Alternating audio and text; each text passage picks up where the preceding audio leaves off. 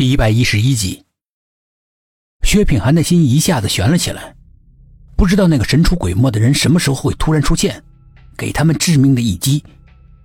他瞪大了眼睛，警惕的留意着四周，草木皆兵，但是，一切似乎是很正常。忽然，车身猛地一震，向一个方向倾斜，失控的冲下了路旁的山坡，一个轮胎不早不晚的爆胎了。薛品涵极力的稳住车子，不让它翻滚。一旦发生了翻滚，后果不堪设想。车子在撞到一个土堆之后停了下来，薛品涵急忙把董一奇从车子里面扶了出来，一路仓皇的往坡上跑。刚刚上了山坡，一个黑黑的背影正站在上面，似乎是在等着他们。听到了声音，他慢慢的转过身。天空一片乌云，慢悠悠的转开，月亮露出了他面无表情的脸，漠然的俯视着人世的沧桑。借着清冷的月光，薛品涵认出了那个人。你是？他低声惊呼。来人不屑的一笑：“薛组长，别来无恙啊。”薛品涵也不答话，悄悄的松开了董一奇。突然之间，先发制人，向那个人猛地扑了过去。两个人滚在地上，一阵的恶斗。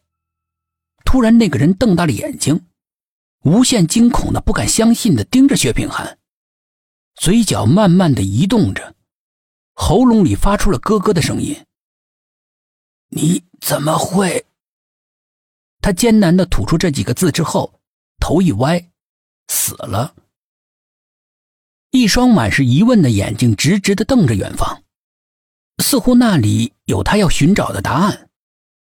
那张还算是年轻的脸迅速的苍老枯萎下去，像是隔年的衰草。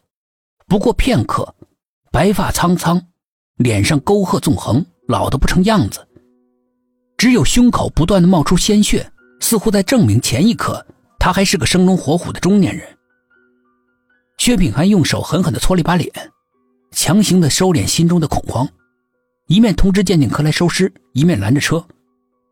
可他身上染有那个人的鲜血，所有的司机一看到他这个样子，不仅不停，反而像避鬼一样绕开他，呼啸而去。薛品涵突然冲到了路中央，对着天连放了三枪。过往的车子不知道发生了什么事儿，纷纷的减速。薛品涵立刻拦住一辆离他最近的车子，把警官证一晃，警察办案，就把里面吓傻了的司机给拽了出来。董一奇也硬撑着，踉踉跄跄的走了过来。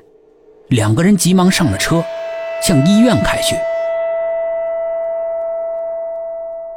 寂寞的奶奶看着烛影摇曳的窗外，将信将疑的。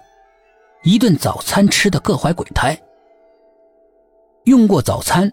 苏应真往自己的房间走，不知不觉的来到他藏断指的地方，他的心念一动，放慢了脚步，穿过茂盛的花丛，在里面来回的穿梭着，低头仔细的寻找。